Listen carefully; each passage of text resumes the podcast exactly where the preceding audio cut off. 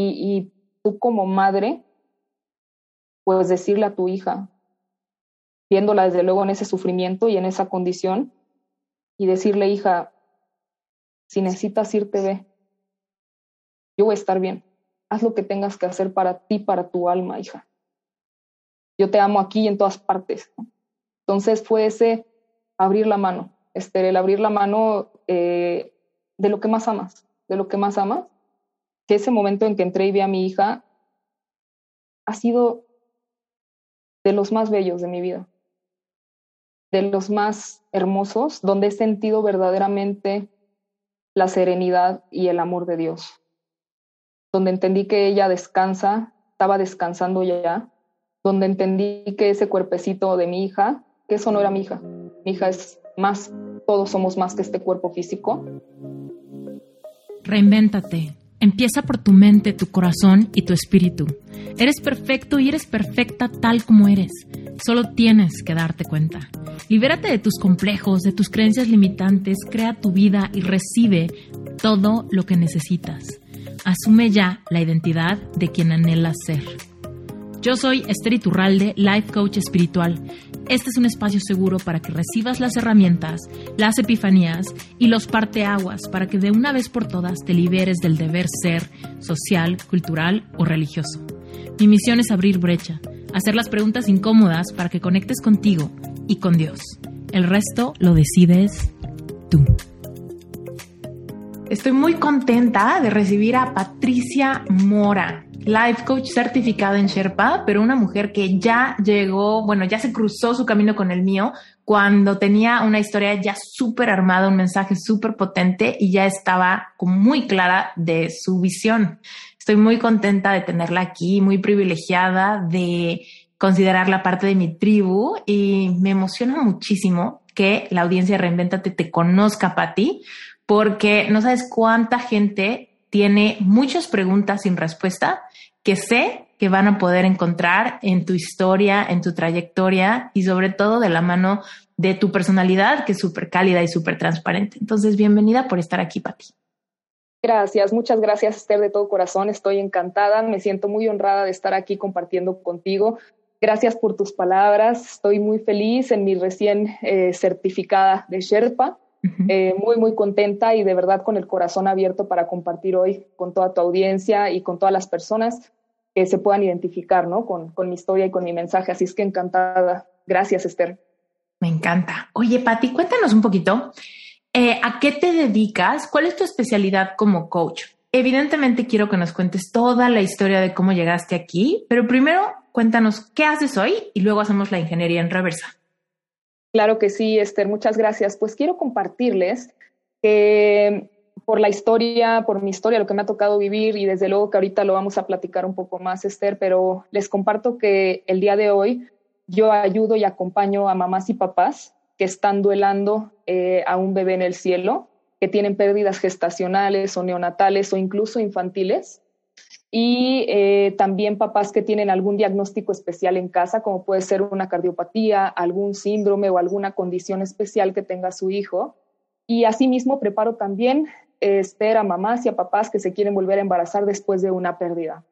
Eso es lo que hago el día de hoy y también trabajo con parejas que quieren eh, reconciliarse en la relación y que si están en ese proceso de separación, como yo en algún momento lo viví, puedan hacerlo desde el amor que puedan tener una separación armoniosa, en paz, que no implique la guerra, que no implique eso que estamos tan acostumbrados a escuchar por creencias sociales.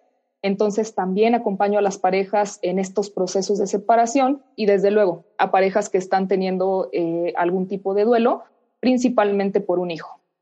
Eso es lo que hago actualmente, Esther, y, también, bueno, pues te puedo participar que me gusta mucho la escritura. Yo escribí un libro, como tú sabes, eh, que se llama Mi bebé nació al cielo, que, ya les iremos platicando acerca de esta experiencia, pero también eh, soy columnista invitada en algunos lugares como Cardias, por ejemplo, que mi hijita que tenía su cardiopatía congénita, y hoy colaboro como columnista, escribo artículos para algunas revistas, que eso me encanta, te puedo decir que me, me, fascina hacer eso, y es parte de lo que hoy hago, ¿no? Creo que en resumen, eh, eso es lo que, lo que actualmente hago. Igualmente, pues imparto talleres y cursos para padres y especialmente para mamás que tienen un bebé en el cielo y que no tienen idea, verdaderamente Esther, no tienen idea de cómo afrontar una pérdida de este tamaño, porque es un duelo, pues tristemente muy poco reconocido, ¿no?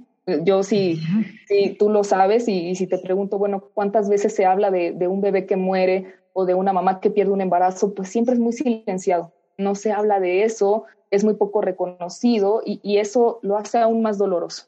¿no? Entonces, cuando yo lo viví, y ahorita entraremos en detalle, pero sí compartirles que, que desde ahí sentí esa semilla en el corazón de que tenía que hacer algo por otras mujeres que están viviendo esto que yo viví en su momento, que verdaderamente tenía algo que hacer, que dar voz, que dar visibilidad y sobre todo de dar este apoyo y esta contención que a mí me hubiera encantado tener en las tres ocasiones en que lo viví, ¿no? Potente. Y quiero aprovechar este momento para decirle a la audiencia, fíjate qué contundente es la diferencia entre un terapeuta y un life coach. A veces no nos ponemos a pensar qué significa life coach, ¿no? En español lo traducimos como coach de vida, ¿no? Y pensamos, no, no le ponemos doble pensamiento, pero en realidad es porque el coach tiene en su propia vida las historias trascendidas, dolorosas, que alguien más quizá está pasando ahora.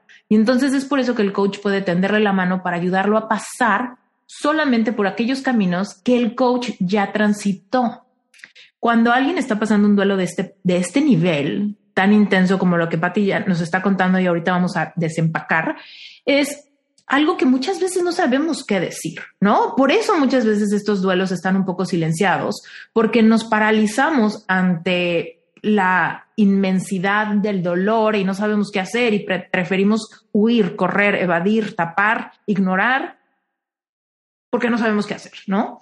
Entonces, qué potente es que exista alguien como Patty que puede entender perfecto las emociones y la evolución también de los sentimientos de alguien que está enfrentando un dolor como este, ¿no? Y tal vez, audiencia, si tú has perdido algún bebé eh, o tu matrimonio se disolvió a causa de otra pérdida que impactó muy fuerte las líneas de comunicación y de confianza, quizá ahorita podrías decir, uff, Qué, importante es saber que la persona que me acompañe sabe lo que se siente, ¿no? Que muchas veces lo pensamos que psicólogo me puede ayudar, pero tal vez es un psicólogo que en su vida ha tenido hijos, ¿no? Tal vez es un psicólogo que nunca ha sentido el dolor al que tú te refieres y por más que pueda recurrir al psicoanálisis, pues eventualmente se va a quedar corto en la parte empática. Y la parte empática es la que nos permite tener herramientas emocionales y espirituales a la práctica. Entonces, bueno, cuéntanos, Pati, tu historia. Cuéntanos cuándo te casaste, cómo estuvo el asunto y cómo se fueron dando estas pérdidas en tu vida. Claro que sí, Esther, muchas gracias y, me encanta esto que comentas y, me gustaría subrayarlo, ¿no? Qué importante es de verdad eh, haber vivido esta experiencia para desde este lugar, desde esta empatía poder ayudar, ¿no? Eh, y tener estas herramientas. Te comparto que muchas mamis que se acercan, ¿no? a este apoyo que yo doy, muchas de las cosas de verdad que te dicen es, es que he estado sí en terapia o sí, ¿no? Con psicólogos o sí con tal, pero sentía que no me entendía, ¿no? Estaba esa parte y no sabes de verdad cuántas mamás me lo dicen, es increíble y, qué importante se hace lo que tú dices. De verdad que es vital haber eh, vivido la experiencia para tú desde ese lugar poder apoyar en 360, ¿no? De todos los ángulos a la persona que lo está viviendo. Entonces, pues en ese, en ese tono me encantaría compartirte, Esther, un poquito de mi historia. La verdad es que, mira, pues yo conocí al que era mi esposo, eh, porque una, la tía de una compañera de la universidad me lo presentó, ¿no? Entonces, eh, yo la verdad, y, les comparto a todos, ¿no? Yo nunca tuve novios, ¿no? O sea, sí fui como que muy tímida, como que en ese sentido, pues muy reservada. Y entonces eh, me presentaron en ese momento a Rodrigo, ¿no? Así se llama mi ex esposo. Y bueno, pues fue un clic, fue una energía, fue un todo. Y, y, pues ya, entonces estuvimos eh, de novios un año, que, que, fue algo muy lindo, muy, muy lindo. Eh, y después nos casamos, él me dio el anillo a los seis meses y nos casamos al año, ¿no? Entonces fue muy bonita experiencia, desde luego pues todos, ahorita que lo ven en retrospectiva, ¿no? Que me estoy acordando de nuestra boda, que me estoy acordando de todos los momentos que pasamos juntos. Y, te comparto que siempre tuvimos eh, la intención y, de verdad el deseo profundo de ser papás. Siempre quisimos ser papás eh, y decidimos, de hecho, empezarlo a intentar desde que nos casamos, ¿no? Entonces, pues fue así eh, que ya en el primer año de casado quedé embarazada, ¿no? De nuestro primer bebé que le pusimos Patricio. Entonces, pues bueno, ¿qué les puedo decir a las personas que nos están escuchando, Esther? Eh, cuando uno ve ese positivo, ¿no? Es, es un cambio de vida. Yo les puedo compartir que toda mi vida he querido y, y, quise ser madre, ¿no? Siempre para mí yo vengo de un núcleo familiar muy fuerte, ¿no? Que, que me encanta la vida en familia, ¿no? Para mí mi familia es bueno, pues prioridad, ¿no?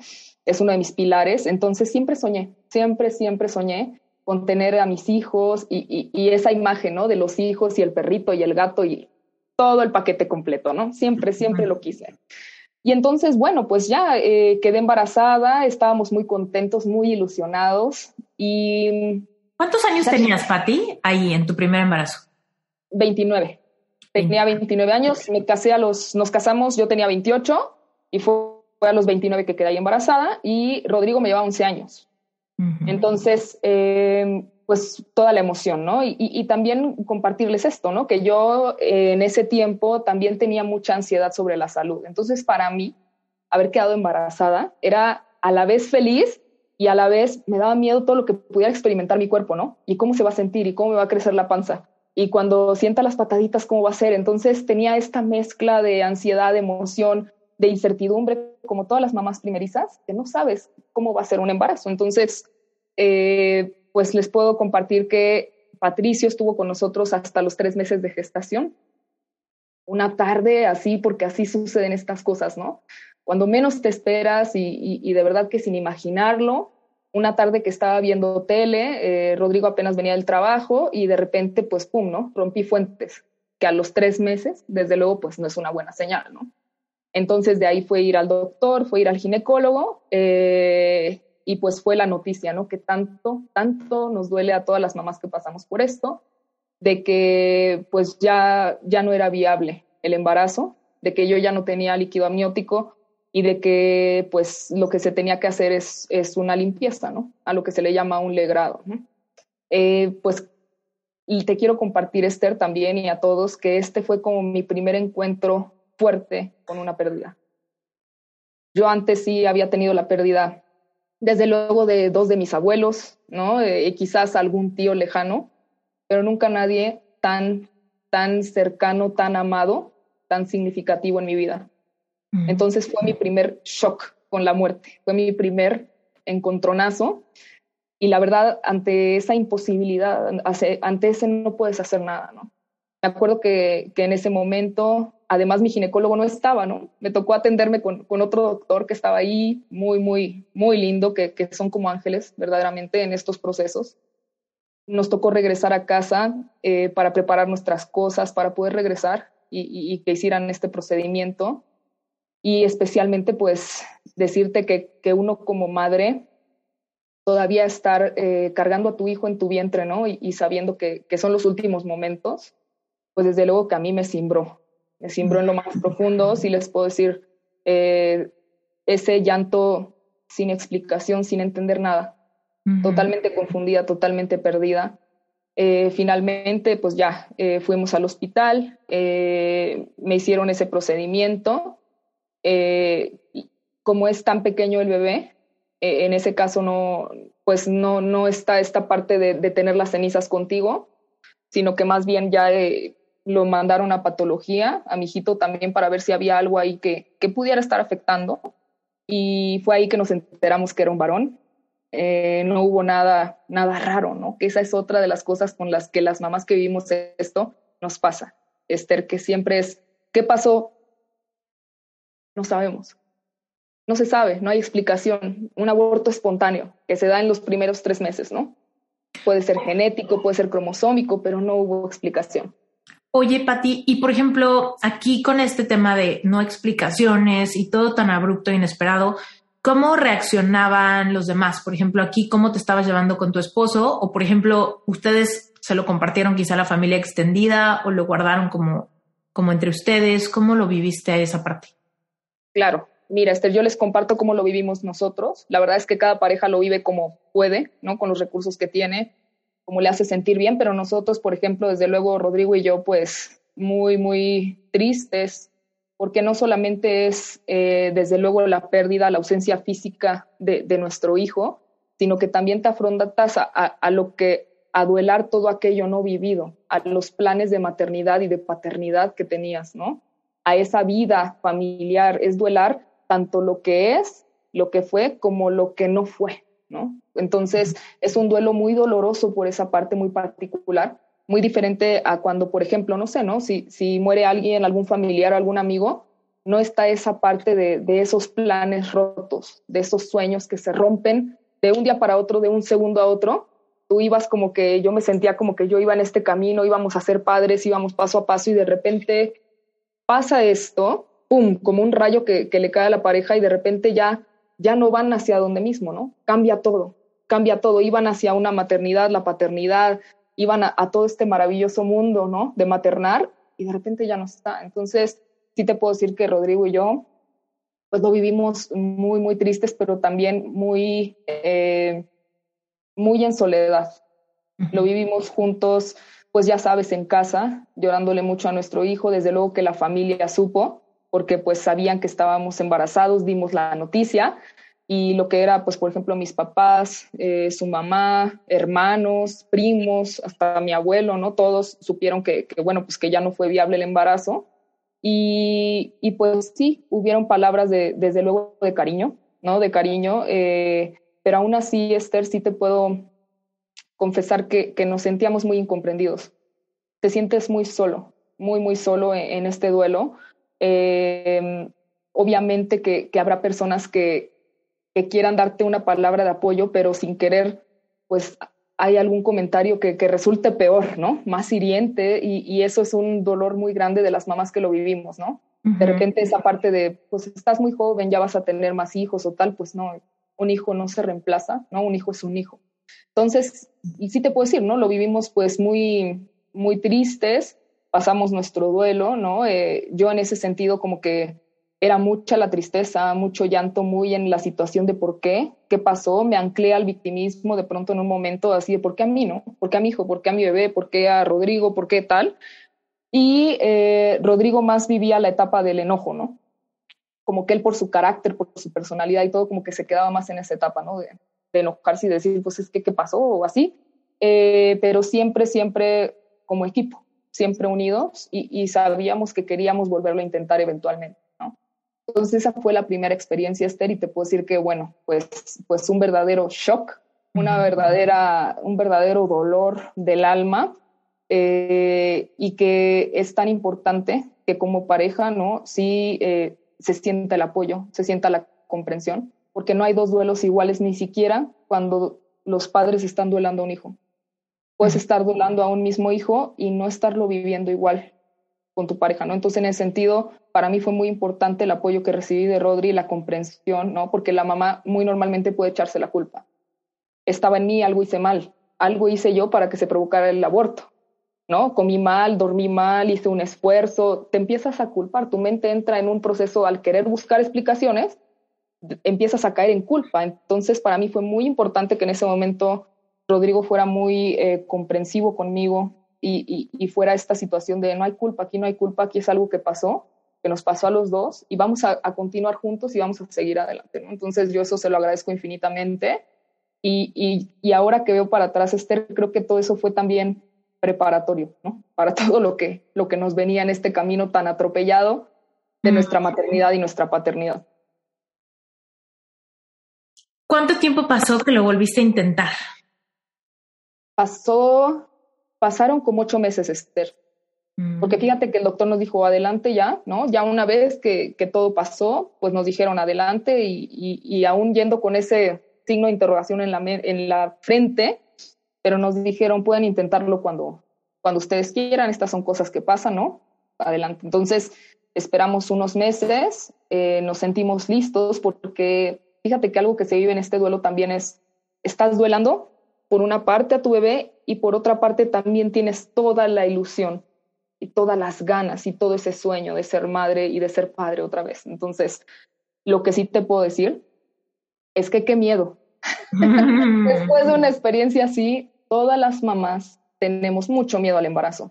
No es lo mismo ir a un embarazo de cero, desde luego como mamá primeriza, a ir con una experiencia de un aborto espontáneo o de una pérdida, ¿no? Entonces, con mucho miedo, especialmente la mamá, ¿no? Porque es también quien lo está viviendo en carne propia, en su propio cuerpo, y siempre viene esta parte de estar más alerta, de estar checando todos los cambios, algo que se puede hacer incluso obsesivo, ¿no? Obsesivo, estoy embarazada y tengo tanto miedo a que vuelva a pasar que, que me obsesiono con todos los síntomas y con todo lo que, lo que pueda pasar. Entonces, ¿Eso te pasó a ti, Pati?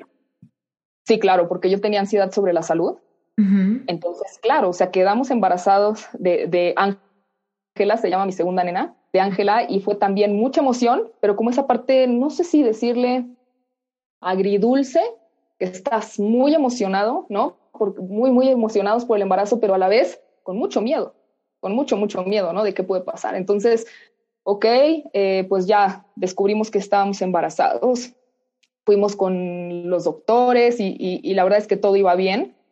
Yo sí viví la ansiedad sobre la salud, viví mucha ansiedad en el embarazo, ¿no? O sea, sí te puedo decir que de repente, pues uno, por ejemplo, de los síntomas más comunes de los abortos y de todos son los sangrados, ¿no? Entonces siempre pues estás alerta, cualquier cosita o cualquier molestia o cualquier dolor, ¿qué es? ¿Qué pasó? ¿Le hablo al doctor? ¿No le hablo? O sea, empiezas como a tener muchas sugestiones. No es fácil vivir un embarazo después de una pérdida, ¿no? Y, se hace muy largo, porque nueve meses, pues, pues es bastante tiempo, ¿no? Para alguien que tiene tanto miedo. Claro. Entonces, pero fíjate, Esther, que, que aquí pasó algo muy diferente, ¿no? Aquí iba todo bien, pasamos el tercer mes, que esa era como la fecha que, con mi hijito Patricio, pues no habíamos pasado, entonces pasamos el tercer mes y era como, gracias a Dios, todo, todo bien. Pero en este caso, pues mm, en uno de los ultrasonidos de control, me detectaron que tenía, la placenta, tenía placenta previa. que qué es esto? Que en lugar de la placenta estar colocada en la parte de arriba, donde debe de estar, mi placenta estaba hacia abajo, casi que saliendo por el cuello. Entonces es una situación muy riesgosa, porque puede haber hemorragias, puede haber sangrados, puede haber muchas cosas que son peligrosas, no solamente para el bebé, también para la mamá. ¿no? Entonces, pues ahí me pusieron en reposo total, dos meses. ¿Y, qué te puedo decir? ¿no? Después de haber vivido la pérdida con mi primer hijo y después que nos pasara esto, o sea, yo de verdad que, que sonará poco tiempo, pero para, fue tan duro estar dos meses en reposo de solamente pararte literal al baño y regresar, trabajar en la cama, este, comer en la cama, o sea, no, no moverte y, y más el miedo estar constante pues de que algo pueda pasar, ¿no? Porque ya te dicen que hay una condición, entonces tenía mucho miedo. yo sí te puedo decir que, tenía mucho miedo, tenía mucha ansiedad. Em, y en este sentido yo me sentí muy apoyada por Rodrigo. La verdad es que él, ¿no? Sí me, me apoyaba mucho, era muy comprensivo, ¿no? Y, me tenía mucha paciencia también, ¿no? En, mis miedos y en mi, hay que checar esto y a ver, ayúdame porque hasta las cosas más, más no sé, ¿no? Y es que este, pasó esto, siento que me salió tal y no sé si es agua o qué es, y, él ayudándome a ver y, tantas cosas que de verdad ayudándome a bañarme porque yo no podía, ¿no? Eh, agacharme y tal. Entonces son experiencias que como pareja, ¿no?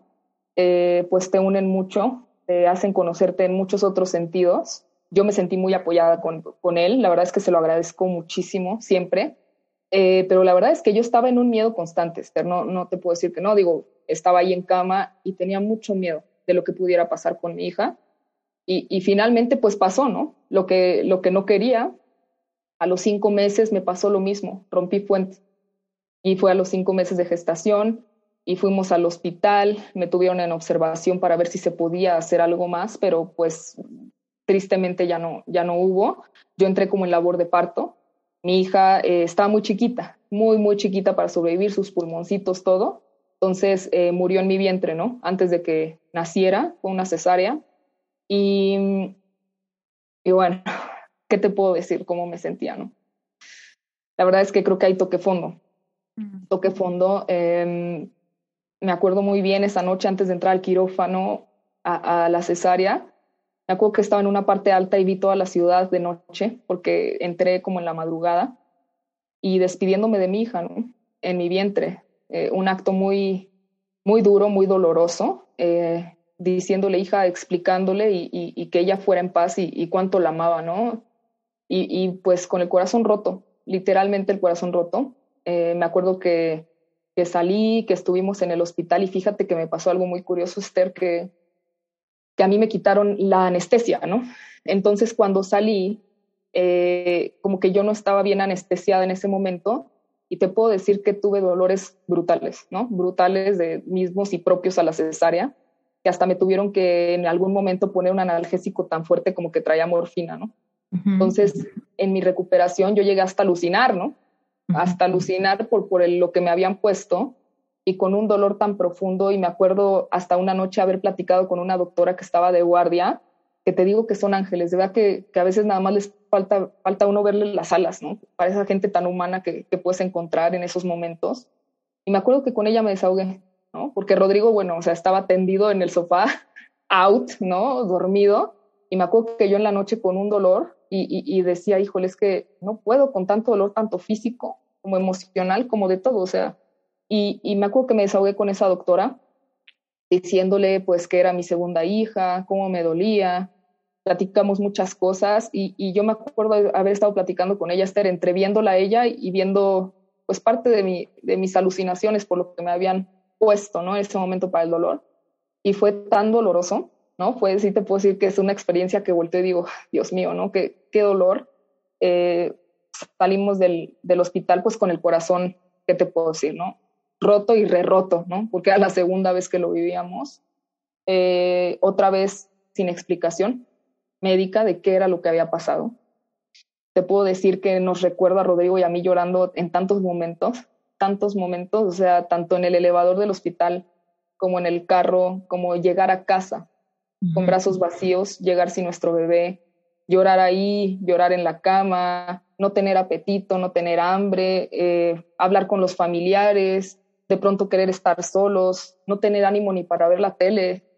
Muchas, muy, pues viviendo el duelo crudamente, ¿no? Muy, muy crudamente.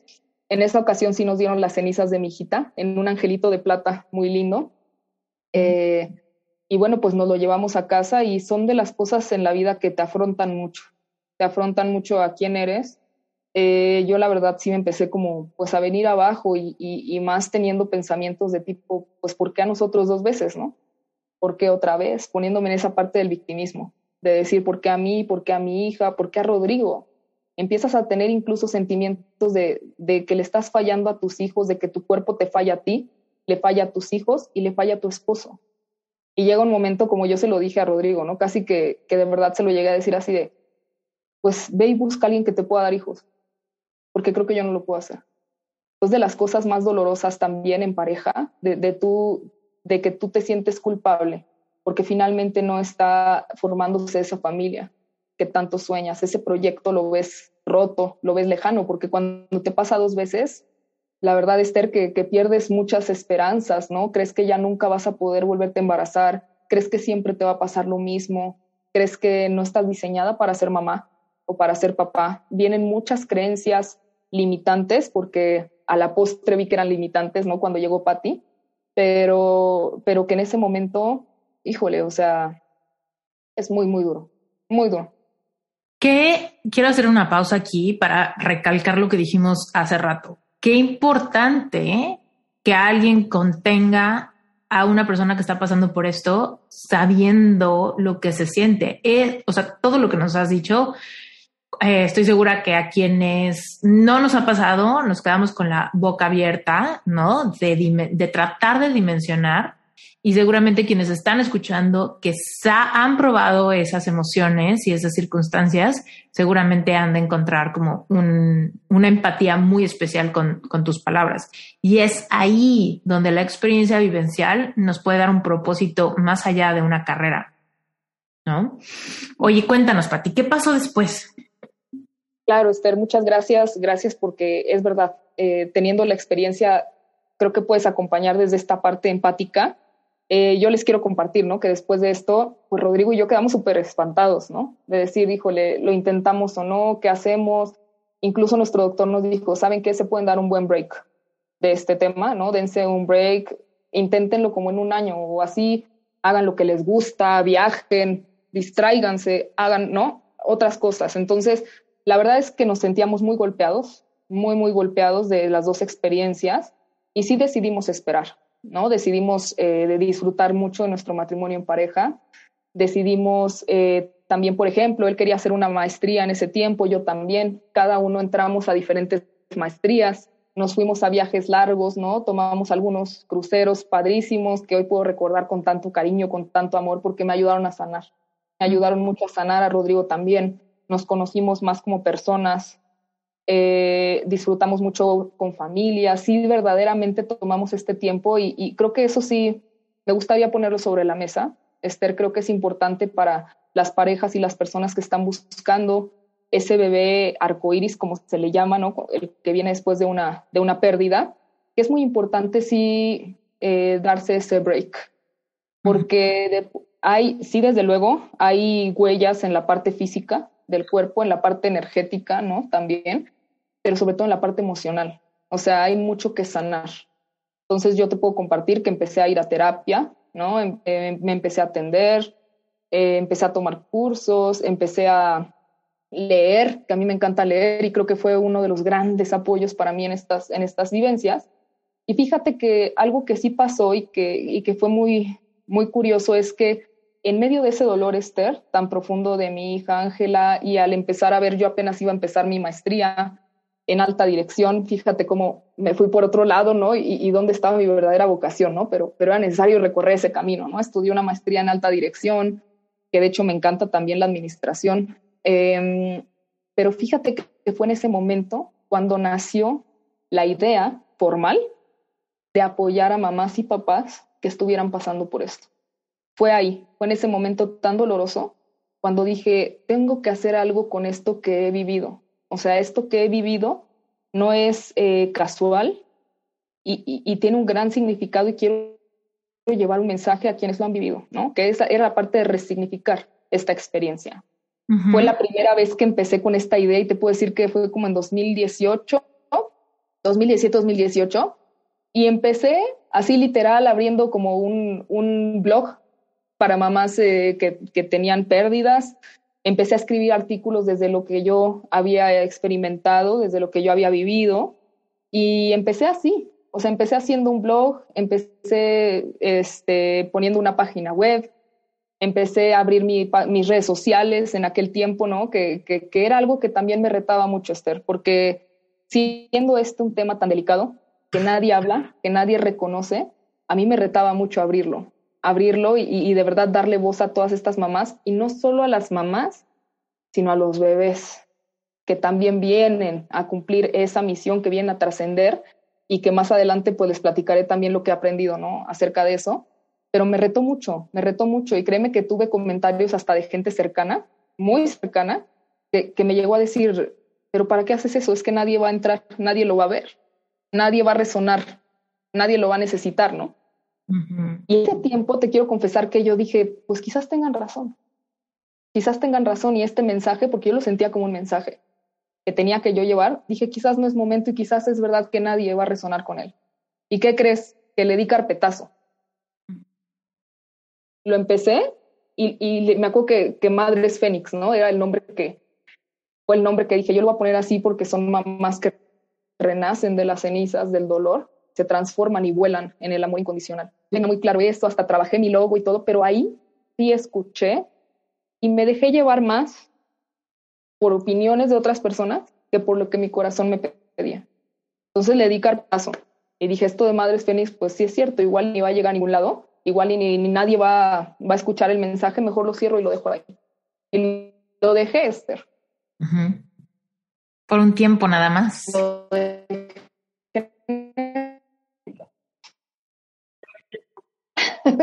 de verdad que yo así lo sentí, ¿no? Vino como del cielo, de lo divino, del universo, como tú lo quieras entender, vino esa parte de no, sí, sí lo vas a hacer.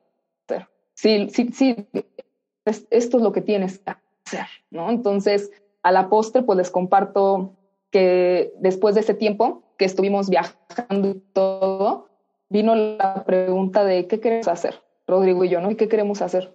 Nos aventamos otra vez, porque pues ya traíamos dos trancazazos, ¿no? Y fue un, sí, vamos a intentarlo, queremos tener a nuestro hijo, queremos tener nuestra familia, ¿no? En este momento, nuestro matrimonio, la verdad que había una comunicación increíble, estábamos en un punto muy bonito de nuestra relación. Entonces fue un vamos, ¿no? Y fue así que nos embarazamos de mi tercera hija, Patty. Eh, Patty, les puedo decir que esto es increíble, o sea, chécate esto, después de dos veces que, que todo falló en los embarazos, el embarazo de Patty fue perfecto, gracias a Dios. O sea, ningún achaque, ningún nada.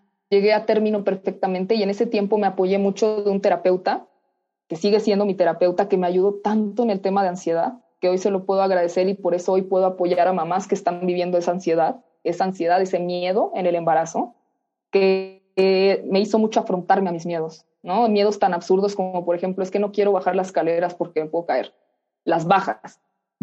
o sea, así, ¿no? Entonces, me ayudó de tantas formas que, que hoy es una de las cosas que aplico mucho con las mamás que están embarazadas y que tienen miedo. Pues con miedo y todo, Esther, eh, la verdad es que el embarazo de Patty fue increíble, pero les comparto que en el quinto mes eh, de gestación fuimos igual a una eco, a un, a un ultrasonido, y ahí detectaron que Patty tenía un corazón diferente. Estuvo, eh, después vinieron muchos estudios y le detectaron una anomalía muy extraña, muy rara, que es un caso en miles y miles y miles, que se llama anomalía de Epstein que es básicamente como una válvula muy importante del corazón que está desplazada un poco hacia abajo y que esto hace como si la persona tuviera medio corazón, que trabajara solo un ventrículo, para ponerlo así como gráficamente. ¿Qué te puedo decir de cómo me sentí, Esther? Cómo Rodrigo y yo nos sentimos en ese momento. O sea, uno de los cardiopediatras eh, pues más reconocidos de México fue quien nos dio la noticia me acuerdo que nos llevó a una salita ahí en, esa clínica, nos sentó y nos dijo, a ver, su hija tiene esta condición. Me acuerdo que sacó una hoja blanca y nos dibujó un corazón con Epstein, como es, nos lo explicó. ¿Qué te puedo decir? Ni asimilas, ¿no? Ni, ni asimilas porque estás como en un shock. ¿Cómo que mi hija tiene esto, no? A ver cómo. Y entonces, ¿cuál es el pronóstico? Pues el pronóstico es muy reservado. Hay bebés que mueren en el vientre, hay bebés que nacen, hay, eh, personas con Epstein que crecen y que tienen una vida normal. Todo depende de cómo se va dando el diagnóstico. Entonces, pues haz de cuenta que desde ahí fue como que nos pusieron un tatuaje de incertidumbre, ¿no? A Rodrigo y a mí.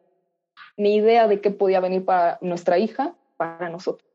Yo te puedo decir y, les puedo compartir con todo el corazón que, que yo creo que cuando supe la condición de Patty, han sido como las lágrimas más amargas que jamás he llorado en mi vida saber que tenía una condición eh, y que yo no podía hacer absolutamente nada. Que ella estaba en mi vientre, que estaba creciendo a mí por obra de, de lo divino, ¿no? Como es, porque la vida es un don, que yo no podía hacer nada, absolutamente nada por esa válvula que ella tenía anómala. Entonces fue una tristeza profunda y a la vez una responsabilidad como mamá de mantenerme fuerte por mi hija, porque ella sentía todo lo que yo estaba sintiendo. Entonces, Rodrigo también, ¿qué te puedo decir? Lloramos tanto juntos, Esther. Me puedo acordar de tantos momentos llorando, destrozados, ni siquiera queriendo comer, ni siquiera queriendo, teniendo ánimo de ver a nadie, solamente tratando de entender, buscando en Google, ya sabes, ¿no? Anomalía de Epstein, pronósticos, si viven o no, atascándote de información, tratando de encontrar algo más la familia queriéndote apoyar, pero sin saber también exactamente qué decir, ¿no? Y la gente diciendo por qué, o sea, yo me acuerdo en un momento familiares como mi suegra y todo, de repente era, ¿por qué a ustedes, no? O sea, si no son tampoco como malas personas ni nada, ¿por qué les está pasando otra vez? Y de esta dimensión y de esta magnitud. Entonces, muy duro, muy duro, pero ahí, ahí fíjate que fue justo en ese momento cuando yo empecé a tener el duelo del hijo sano, que así se le llama cuando tú entiendes que tu hijo pues no va a tener un cuerpo normal y empiezas a duelar a tu hijo sano para aceptar a tu hijo que tiene una condición especial. Entonces duelamos los dos sin saber qué era, porque yo hasta después me enteré, Esther, lo que era el duelo del hijo sano, ¿no? Ahí lo viví, lo vivimos pues como fue, ¿no? Espontáneamente, como fue, naturalmente. ¿Y qué te puedo decir? Cada ultrasonido, cada ida con los doctores, con su cardiólogo, con el pediatra, y, y, vivimos de todo, ¿no? Desde gente que nos daba pues ánimo y esperanza, espérense hasta que nazca, vamos a ver qué pasa y todo, hasta un pediatra que nos dijo, pues yo no le auguro mucho, yo sugiero que cuando nazcan inviten a nadie que la conozcan y ni pongan chocolates ni nada, no. Entonces era un calvario, así te lo puedo decir, creo que en una palabra, un calvario para, para Rodrigo y para mí, pero también te puedo decir, Esther, que, que fue ahí en ese momento cuando yo tenía a mi hija en mi vientre y que supe que tenía un corazón especial, que empecé a sentirla y, y entonces empecé a sentir una transformación en mí. Fue ahí, en ese momento, cuando empecé a vivir algo diferente en mí, a una Patti que no conocía. Eh, empecé a, dimensionar lo que significaba que un ser tan especial, con un corazón tan especial, nos hubiera elegido como padres. Comencé a ver otra perspectiva de las cosas. Eh, se estarán preguntando qué fue lo que pasó. Les comento muy brevemente. Patti, mi hija, nació, gracias a Dios, un 10 de enero eh, y estuvo en terapia intensiva neonatal dos meses por su corazoncito especial tuvo tres cirugías de intestino, no de corazón, porque era la misma complicación de su cardiopatía. Eh, tuvo una sepsis, una bacteria que le entró en el hospital y que le dio una sepsis que, que estuvo gravísima, como en dos ocasiones o tres ahí en el hospital. Les puedo decir que la USIN, como se le dice, o la terapia intensiva neonatal, es una auténtica montaña rusa. Un día llegas con una buena noticia, otro día algo pasó, otro día un indicador subió, otro día bajó. Y ahí me vi afrontada, Esther, ante, ante mis límites humanos. Me vi retada a verdaderamente creer, porque yo antes creía que creía. No sé si se escucha bien la expresión, ¿no? Yo creía que creía. Yo sí tengo mi religión, como muchos tienen, todos tenemos nuestras creencias. Yo soy católica, ¿no? Y de pronto yo me di cuenta que yo creía que creía en Dios, creía que creía en, en, el plan divino, en la energía, yo, yo creía antes. Pero ¿qué pasó cuando estaba en la usina acompañando a mi hija y que la veía ahí luchando por su vida, en momentos en que estaba en el hilo, hablándole?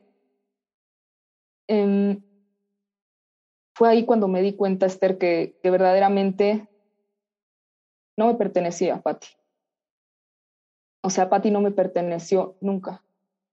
Ya muchas veces escuchamos, los hijos son prestados, pero no lo, no lo asimilamos realmente. Yo lo entendí ahí como no te imaginas. Empecé a, a dejarme guiar como por mi intuición. Me acuerdo que yo le hablaba mucho, mucho a mi hija cuando estaba grave. Le cantaba también. Le cantaba salmos también de, de, de la iglesia. Me acuerdo haber tenido experiencias que hoy no te puedo explicar. No, no sé qué fue lo que pasó. Experiencias extrañas, profundas, eh, de ver cosas en cosas que no podía explicar en la mirada de mi hija, en sus ojos, de cómo sentía que su alma era un alma maestra, que era grande, que, que era un ser especial como todos lo somos. Eh, en un momento les comparto que, que, incluso en su mirada pude ver que, que ella me veía como si yo fuera su hija, no al revés, como que ella fuera mi madre y me venía a enseñar, ¿no? O sea, viví cosas tan especiales, tan profundas con Patti, pero cosas que yo podía decir hoy que son del espíritu, del espíritu, de más allá, Esther, de las creencias y de la religión y desde luego que, que todo esto que creemos como parte de un constructo social, ahí me vi empujada empujada a verdaderamente creer, a creer que sí, que sí había un Dios, que sí hay una, un ser superior, que sí existe y que está vivo y que está a nuestro lado, que no es algo que vamos a hacer al templo, que no es algo que está alejado de nosotros. Es una presencia que, que yo, yo pude sentir en momentos tan duros, tan difíciles, algo que está más allá, ¿no? Algo que está más allá y, y que verdaderamente les puedo decir que ahí en la usina aprendí más de la vida que ningún otro. Es como un intensivo también para los papás. Rodrigo lo vivió también, desde luego, a su manera, a su forma. Y creo que aquí cada uno lo afrontamos desde puntos muy diferentes, ¿no? Yo, por ejemplo, me di cuenta que una de, de, las cosas que más me ayudó y que más, eh, pues fueron como un salvavidas en esos momentos fue mi fe y, mi, y la parte espiritual. Para mí fue mi ancla, fue mi ancla para poder vivir todo lo que Patti viviría. Y, y, en ese momento yo no me sentía que lo estaba viviendo igual con Rodri. Creo que ahí fue cuando empezó también nuestro primer como desencuentro en el duelo.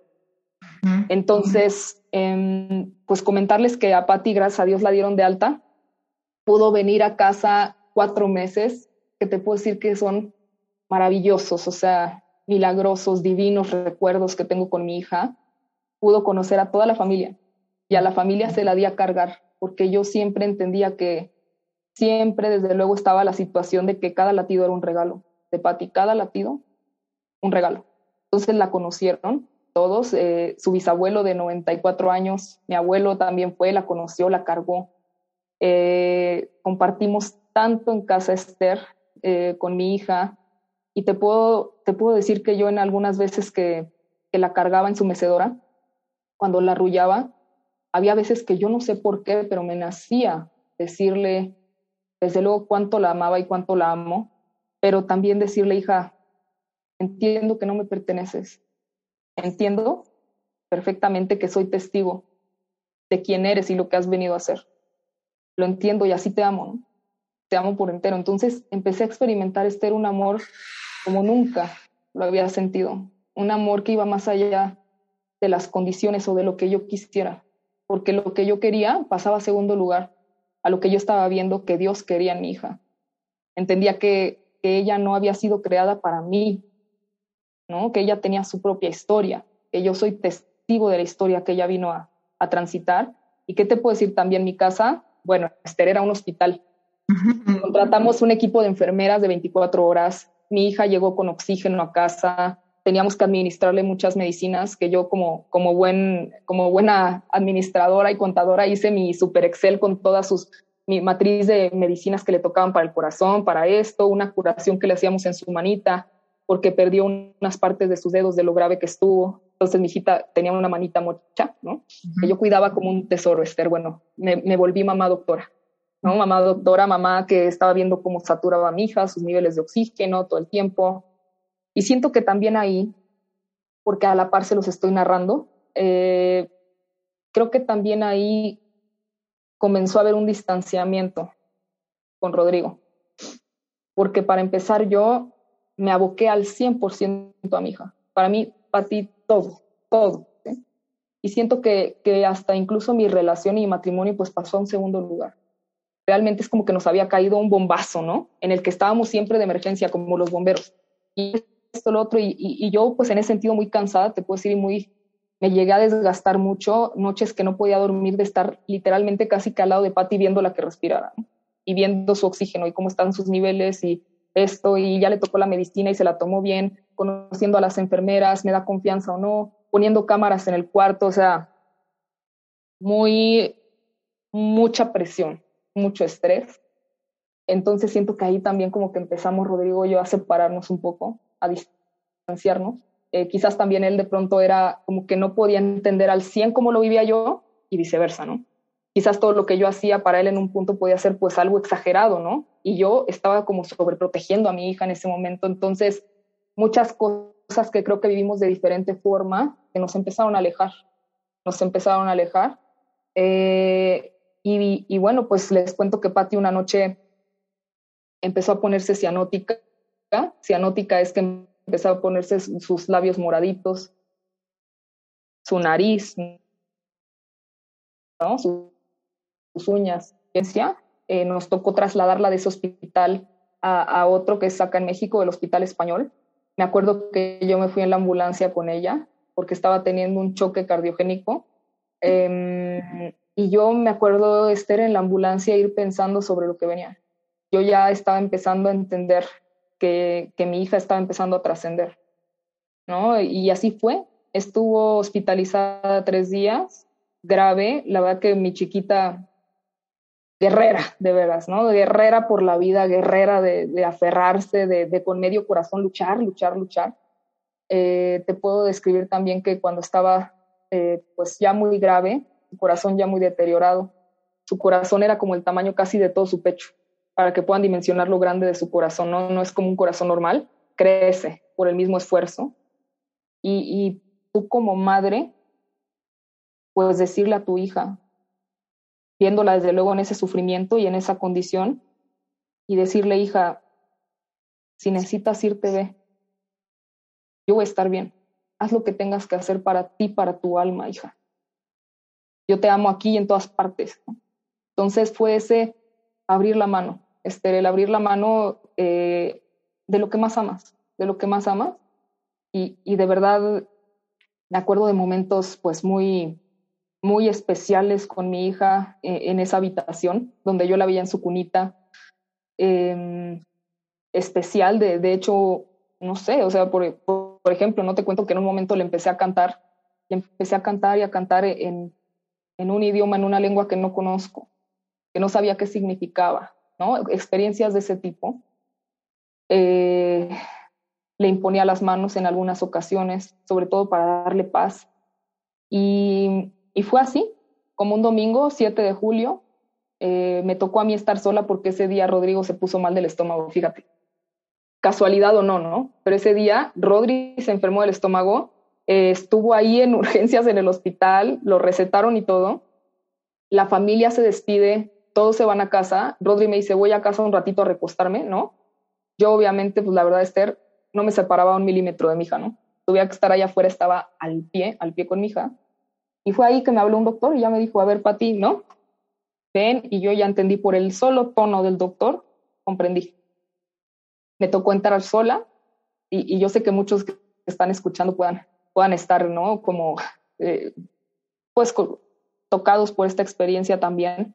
Pero lo que sí te quiero compartir, Esther, es que ese momento en que entré y vi a mi hija ha sido de los más bellos de mi vida, de los más hermosos, donde he sentido verdaderamente la serenidad y el amor de Dios donde entendí que ella descansa, estaba descansando ya, donde entendí que ese cuerpecito de mi hija, que eso no era mi hija, mi hija es más, todos somos más que este cuerpo físico.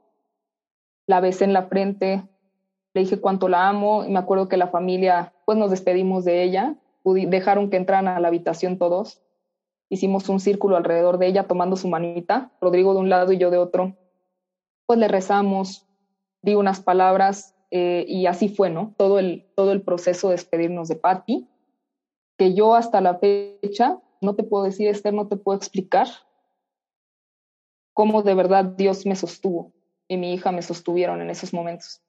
Cuando yo regreso y, no, lo puedo entender, no lo puedo entender, porque para mí su muerte no ha significado el fin.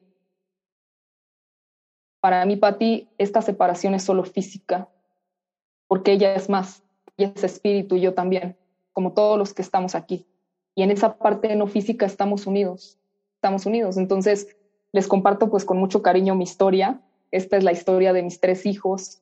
Y, y también pues si, está, si se están preguntando, ¿no? Y bueno, ¿y qué pasó con Rodrigo? Pues decirles que, que después de la, de la muerte de Patty, pues sí, eh, evidentemente si ya nos habíamos estado distanciando y alejando por toda esta situación, pues hubieron muchas fallas de comunicación, mucha tristeza, mucho dolor y decidimos los dos en amor que, que era mejor separarnos.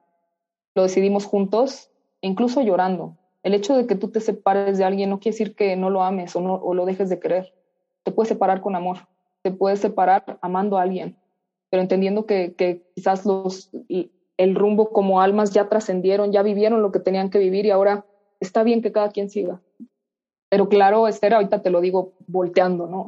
Hacia atrás, porque en ese momento, ¿qué te puedo decir, no?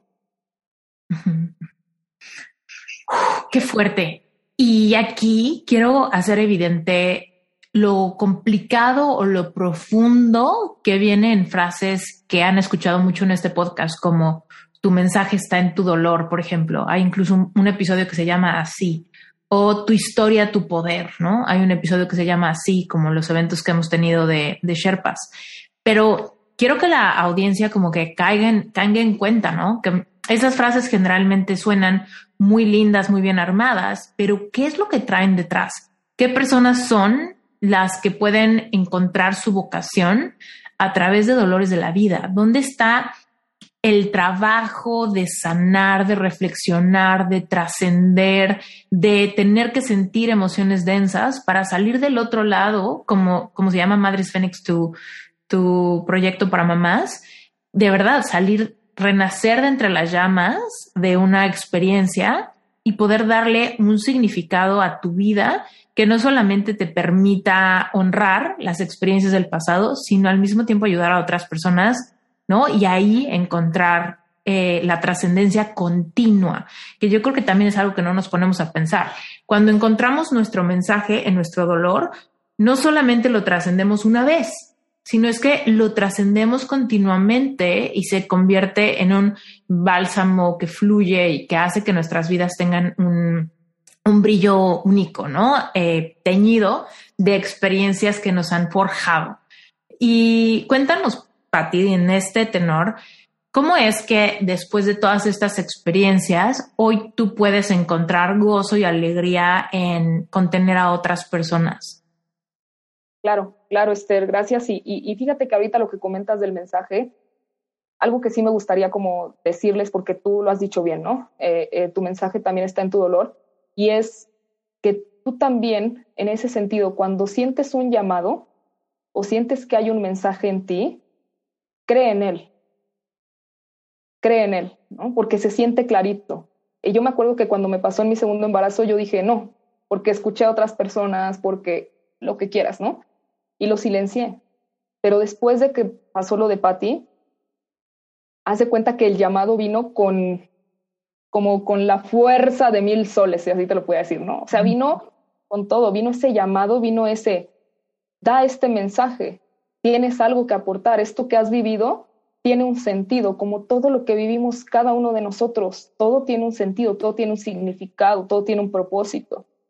Y fíjate que yo me fui un mes a vivir mi duelo intenso porque como tú lo dices siempre, Esther, y algo que aprendí en Sherpa y es verdad, para sanar hay que sentir yo me fui un mes a una playa acá en México eh, a duelar, a duelar, ¿no? Y me fui sola en ese momento. Eh, y de verdad que fue a sentir, profundamente a sentir, a llorar todo lo que tenía que llorar, a sacar, a, hacer yo en mi duelo, que esa fue otra de las cosas que yo empecé a ver, que, que yo podía vivir mi duelo libre, que, es verdad, y, y, todos pasamos por etapas, ¿no? Está Kubler-Ross, desde luego, todas las etapas que hemos aprendido, pero que yo también podía vivirlo libremente y que si, por ejemplo, me daban muchas ganas de estar en el mar, en la arena, con la naturaleza, te comparto que después llegó familia y, que yo convivía con ellos y de repente estaba riéndome a carcajadas y yo no podía entender, no podía entender, porque no había sido ni un mes ni dos que yo había eh, entregado mi hijo a Dios, ¿no? Entonces, de verdad que cosas que no podía entender, pero ahí dije, no me voy a juzgar, no me voy a juzgar y voy a vivirlo a mi manera y como yo lo entiendo y desde yo, donde yo lo entiendo. No te voy a decir que no hubo dolor, porque el dolor está, el dolor lo tienes que atravesar, pero a tu forma, a tu estilo, a tu manera, con tus tradiciones, con tu familia, con tu forma de ser, con tu personalidad. Y de verdad que fue increíble darme esa libertad, Esther. Fue muy importante desde esa libertad empezar a entender más y más que mis hijos, y en este caso todos los bebés celestiales, como les decimos en Madres Fénix, verdaderamente no vienen a hacer oscuridad en nuestra vida, vienen a hacer luz. Tú eliges, tú eliges en todo momento, porque ellos no vienen a ponerte en un duelo perpetuo. A veces se tiene la creencia de que una madre que pierde un hijo va a duelar toda la vida, o que es algo que no va a poder superar, o que no la vas a volver a ver reír. Y para mí todas esas creencias te puedo decir que valían cero cero. Yo dije, yo lo voy a vivir libre desde quien yo soy. Y te puedo asegurar que, que fui a la boda de un primo cuando recién me había separado, cuando Patty tenía pocos meses de haber nacido al cielo. y que me veías en la pista bailando y riéndome con mis primas y disfrutando y sintiendo a mis hijos tanto en la alegría, tanto, tanto en el gozo, que comencé a entender más y más de, de la naturaleza, de, de, lo que es el trascender. Eh, a veces creemos que para, para amar a alguien, a veces las mamás creen, y, y, es muy natural, que para poderte mantener conectada a tu bebé o a tu hijo, pues tienes que estar en esta culpa, o en este llorarle todos los días, o en este duelo pero tú también puedes amar en libertad, siendo tú misma y siendo feliz, buscando tus sueños. Entonces, eh, regresando a tu pregunta, Esther, eh, ¿cómo fue que, todo esto se fue convirtiendo? Te puedo decir que ha sido mucho trabajo, ¿no? Que, que, que no, no, te puedo decir que, que ha sido fácil, pero por ejemplo, empecé a buscar, empezó en mí una búsqueda, pero una sed, una sed verdadera por aprender más, mm, sí de la muerte, pero más del alma, aprender la naturaleza del alma, de la evolución, de las travesías espirituales que tenemos como seres humanos, de nuestra propia fuerza. Empecé a leer muchos libros, algunos de duelo, otros eh, de otros temas, ¿no? Como te digo. Eh, empecé a buscar cursos, eh, estudié tanatología con Gaby, empecé a quererme preparar para poder ayudar y ahí sí renació Madres Fénix. Lo volví a poner sobre la mesa y desde esta libertad dije, mi mensaje vale. Y habrá gente que se conecte, habrá gente que se pueda identificar y habrá gente que va a decir que estoy loca por decir que hoy puedo agradecer por tanto que me han dado mis hijos y por ser una mamá de hijos no físicos. Y me atreví, Esther, y, y allá sacando un post, ¿no? Sacando un artículo de blog y, y viendo la reacción. Y, y de pronto vino la idea también de quiero poner este mensaje en papel, porque este mensaje, a veces yo me siento Esther como vocera, vocera de mis hijos, dije que su mensaje se, se lea en el mundo, se escuche, que llegue, que ellos son luz, que ellos eh, no son duelo, no son oscuridad, no, han venido a, a, eso, sino que al contrario, son grandes maestros de vida que te pueden transformar. Entonces yo entiendo, y en el life coaching, y tú me corregirás, ¿no? Se trata mucho de la transformación, de ese proceso por el que tú pasas, de ese dolor por el que tú pasas, pero que finalmente te transforma como ese diamante que se pule. Entonces yo sentí esa transformación poco a poco en mí y empecé a desear profundamente que otras mamás y papás pudieran acercarse a esta transformación. Entonces fue con mucho trabajo, Esther, y fue después que también llegué a Sherpa, ¿no? Uh -huh. Hoy no puedo estar más agradecida de todo corazón. ¿Por qué? Porque yo quería ayudar. Yo tenía la experiencia que Dios me había dado sentía que tenía todo, pero a la vez me faltaba algo. ¿Y qué era lo que me faltaba? Como hace rato hacíamos, tú hacías la analogía de la montaña, ¿no? Yo te llevo, yo te llevo, pues sí, pero me faltaban las herramientas para llevar a otra persona. Por más que yo tuviera buena voluntad, y aunque yo le, como dicen, le echara porras, ¿no? No lo iba a poder mover mucho. Necesitaba darle una soga, necesitaba decirle, necesitaba que él viera el mapa, o sea, necesitaba esas herramientas y fue así que llegué contigo, Esther, a Sherpa, y que te quiero pues aquí igual públicamente dar las gracias de corazón porque ha sido un cambio de vida, no solamente de vocación y de profesión, como lo ha representado para mí, pero un verdadero cambio de vida, donde gracias a Sherpa he podido verdaderamente tomar esta experiencia de vida y transformarla en servicio. En servicio, eh, te puedo decir que, que de verdad transforme, que de verdad ayude, que de verdad sane, teniendo estas herramientas. Para mí era crucial poder sentirme con, con, esta preparación, ¿no? Porque sí te puedo decir que antes de Sherpa yo alguna vez me senté con alguna mami y platicamos, pero al final mucho caía en solo dar consuelo, sin poder ayudarla en ese momento que estaba viviendo. Entonces ahora, uh -huh, ahora... Preguntar que me tienes muda porque, no manches, tienes es una forma increíble de, de un, irlo uniendo todo, que no necesito ni intervenir. Pero quería decirle a la audiencia que yo me acuerdo perfecto el día, el momento, exactamente dónde estaba parada y qué estaba haciendo, cuando empecé a platicar con Patty por Instagram, que me preguntó qué onda con Sherpa. Por ahí le estaba yo mandando unas notas de voz y ella me contestaba y como que ahí andábamos en este eh, ir y venir. Y qué potente. Quiero, quiero hablar un poco de manifestación, porque, por ejemplo, qué potente que yo tenía como estas ganas, ¿no? De, de meter a Sherpa personas que tuvieran esa certeza en su corazón de que querían ayudar a otros a través de convertir dolores de su vida trascendidos en un mensaje poderoso, contundente, para que otros sanaran más rápido, ¿no? Y le diéramos contención al, al mundo. Cada Sherpa especializado en las áreas que le corresponden. Entonces yo me visualizaba, ¿no? Llegarle a las personas correctas, que, que las personas correctas entren a Sherpa, etcétera. Y estaba pasando por el proceso de responder las dudas de Patty. Pero en ese momento que hablaba contigo, Patty, yo no tenía dimensión, ¿no? Muchas veces por Instagram no sabemos la, la vida de la persona que está del otro lado. Y sin, y de cualquier manera me acuerdo mucho, ¿no? De que tú me preguntabas que qué incluye, qué no incluye, que habías tenido una experiencia en otra cosa y demás. Y ve, sin saberlo, todo en el universo estaba, estaba eh, conspirando, sincronizándose para que yo encontrara, te encontrara a ti y tú encontraras pues a Sherpa. Cuéntame, en esos momentos donde tú estabas como viendo si te metías o no te metías, ¿te acuerdas cuál era como tu necesidad? ¿Qué es lo que estabas buscando?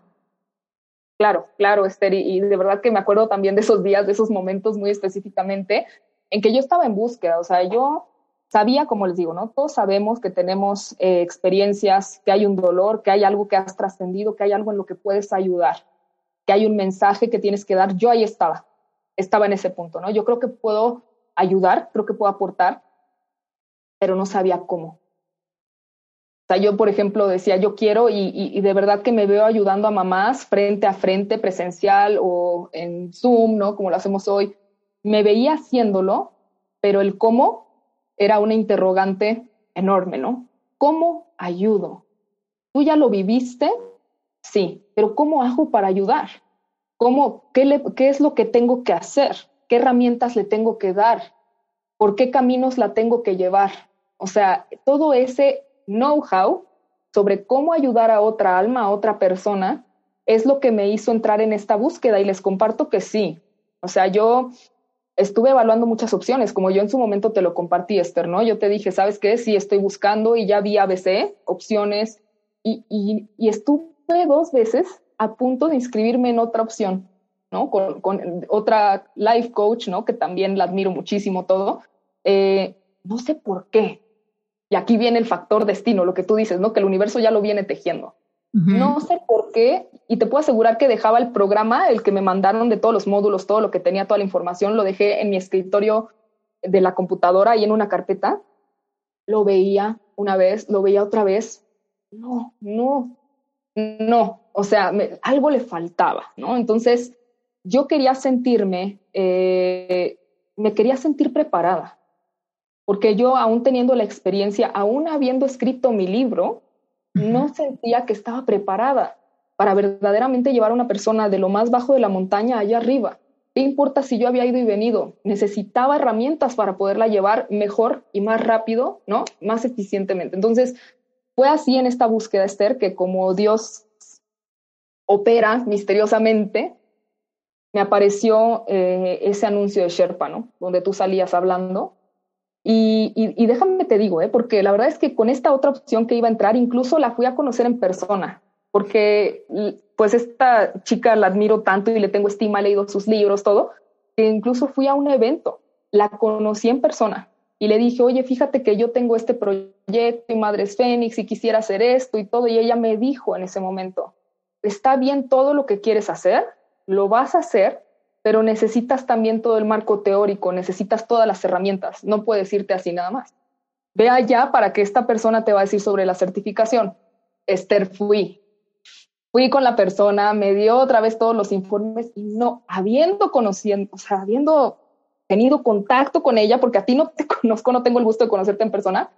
No me y en ese entonces, no nos, digo, ahorita yo sé que nunca nos hemos visto, pero siento que siento que ya nos hemos visto, pero, pero en ese entonces no, era esta persona en notas de voz, ¿no? Exacto, y entonces fue, me acuerdo todo lo que compartimos tú y yo ahí en esas notas de voz, ¿no? Que primero que nada sentí esa, esa humanidad, ¿no? O sea, que no le estás hablando a Instagram, le estás hablando a una persona. Entonces, sentir tu respuesta y todo, y conforme tú me fuiste explicando, a ver, ¿no?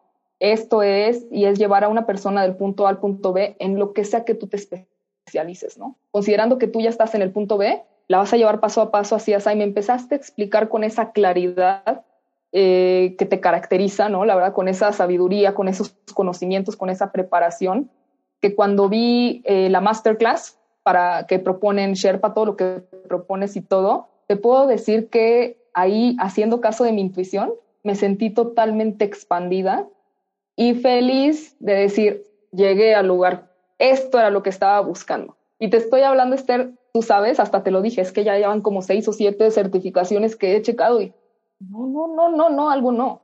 Y, y de verdad eh, que lo sentí inmediatamente. Fue expansivo, fue entender, esto es, esto es lo que estoy buscando, esto es lo que estoy buscando. Y tú lo sabes, ¿no? Después tuvimos nuestra entrevista, después entré a Sherpa y el resto es historia, ¿no? Y hoy que puedo, como Sherpa certificada, que estoy feliz y emocionada de, de ya serlo, que es además un honor y un privilegio serlo, un orgullo por demás, eh, sí te puedo decir que veo atrás y más y más me convenzo de todo corazón de que no había otro mejor lugar, ¿eh? No había otro mejor lugar donde certificarme como life coach en mi idioma, ¿no?